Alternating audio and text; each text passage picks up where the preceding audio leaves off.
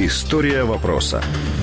Офіційно Лук'янівський тюремний замок почав працювати у 1863-му. За Російської імперії в'язниця вважалася зразковим закладом. На її території існувала тюремна церква, яка за радянських часів теж була поділена на камери. Таких приміщень у в'язниці близько шести сотень. Станом на 1900 рік в'язниця складалася з десяти кам'яних будівель різного призначення. Там існує система підземних тунелів, переходів між слідчим корпусом старої і нової частинами в'язниці. Усередині тунелі перекриваються численними металевими дверима з замками із спеціальною сигналізацією. У передвоєнні роки тут була розташована в'язниця об'єднаного державного політичного управління при міністерстві внутрішніх справ СРСР. У той час у закладі перебувало близько 25 тисяч ув'язнених. Корпуси слідчого ізолятору мають особливі назви. Найстаріший корпус називається Катька, другий за старшиною Столипінка. До нього за радянських часів прибудовані ще два корпуси: Брежнівка і Кучмівка. За часів уже президентства Кучми. Існує окремий корпус малолетка, хоча старожили називають його Сталінка. Є жіночий корпус, і лазня. На даний час слідчий ізолятор міста Києва Лук'янівський тюремний замок значиться пам'яткою історії.